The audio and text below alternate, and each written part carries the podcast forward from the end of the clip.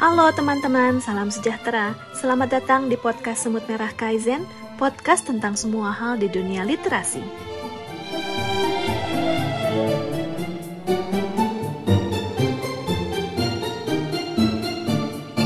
Halo semua, kembali lagi dalam segmen ulasan buku bersama Kino. Hari ini aku akan berbagi hasil ulasan buku Cantik Itu Luka karya Eka Kurniawan.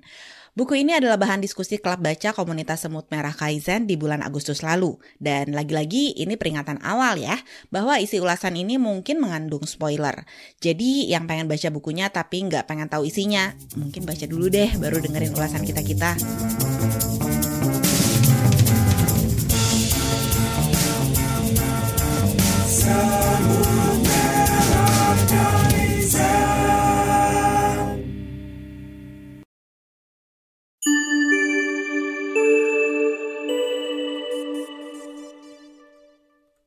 Cerita Cantik Itu Luka berpusat pada kehidupan seorang perempuan yang lahir di zaman penjajahan Belanda bernama Dewi Ayu.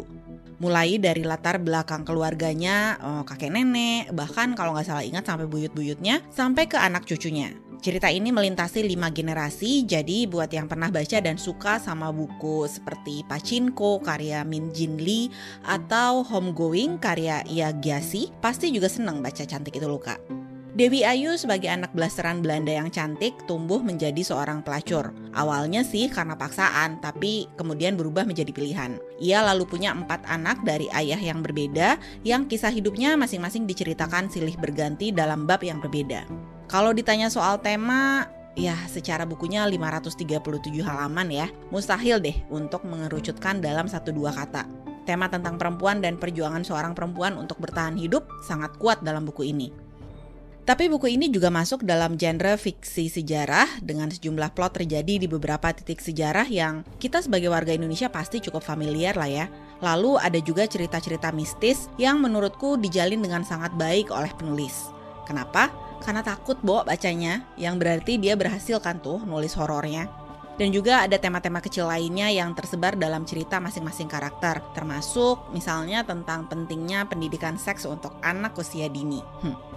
Aku pribadi suka banget sama buku ini, walaupun berat bacanya ya, karena pertama tebel banget, kedua banyak deskripsi yang agak bertele-tele sih, dan yang ketiga banyak bagian yang horor atau bikin ngilu saking gamblangnya bahasa yang dipakai jadi nggak berani deh baca malam-malam. Tapi aku suka banget. Suka banget karena ya nggak kebayang juga sih proses nulisnya seperti apa. Dan aku ngerasa jenis buku yang lintas generasi kayak gini tuh susah aja gitu nulisnya.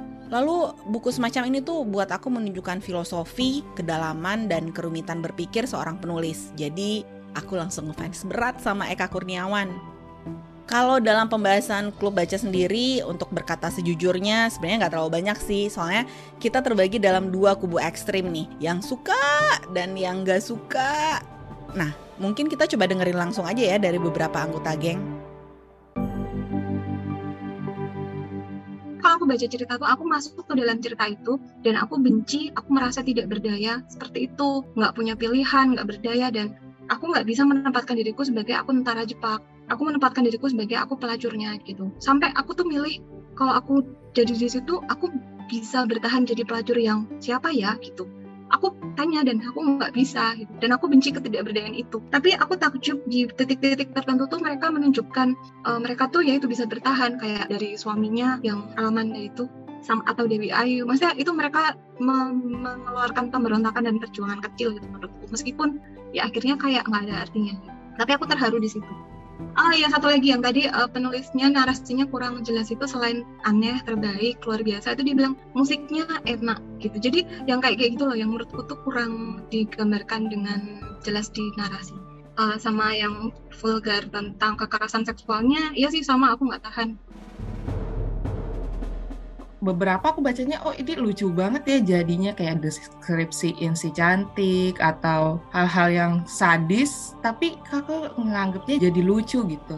Cuma beberapa sih ada bagian yang sadis tuh kayak oh udah terlalu ngeri deh udah nggak bisa udah nggak bisa lucu lagi gitu. Dan universe-nya itu kompleks banget jadi aku suka sih. Jadi kalau ditanya cantik itu kan selain dunianya seru ya itu disturbing jadi nggak aku sarankan untuk anak-anak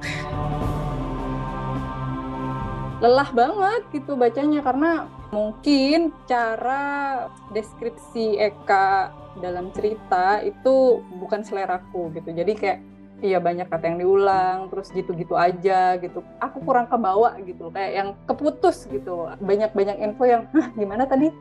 Banyak yang dia ceritakan, tapi aku merasa itu nggak nggak terlalu berhubungan gitu atau terlalu detil tapi nggak membawa jalan cerita gitu. Jadi kayak aduh rasanya pengen di skip. Tapi kalau gue skip nanti gue nggak ngerti jalan ceritanya gitu. Nggak bisa ngomenin gitu kan. Jadi ah, mau nggak mau harus dibaca lagi dibaca lagi. Mungkin karena ini buku dan aku membayangkan secukupnya yang bisa aku bayangkan. Jadi aku masih bisa tidur nyenyak dan tidak terlalu dihantui dengan ceritanya gitu karena aku merasa ini untuk klub buku ya tuntutan klub buku.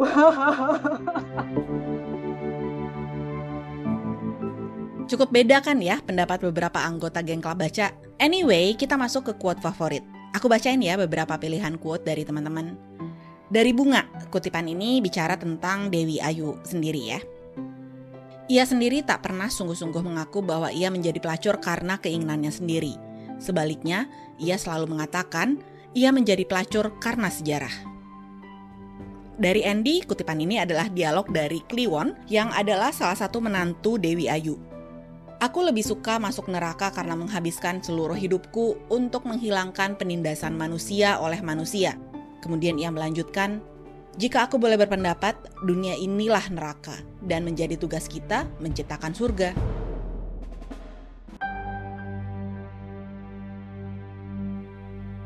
Kesimpulannya seperti apa? Hmm, kayaknya buku cantik itu luka itu tidak untuk semua orang ya. Seperti yang aku bilang tadi, yang suka mungkin bakal suka banget dan yang gak suka bakal males ngelanjutin baca setelah beberapa halaman. Apalagi kalau nggak suka baca yang agak-agak horor, ngilu, gore gitu ya. Tapi satu hal yang pasti sih memang bahwa baca buku ini perlu banget komitmen tinggi karena dia tebel dan cukup kompleks. Nah, buat kamu yang udah baca, boleh dong berbagi kalau kamu mau ngasih rating seperti apa.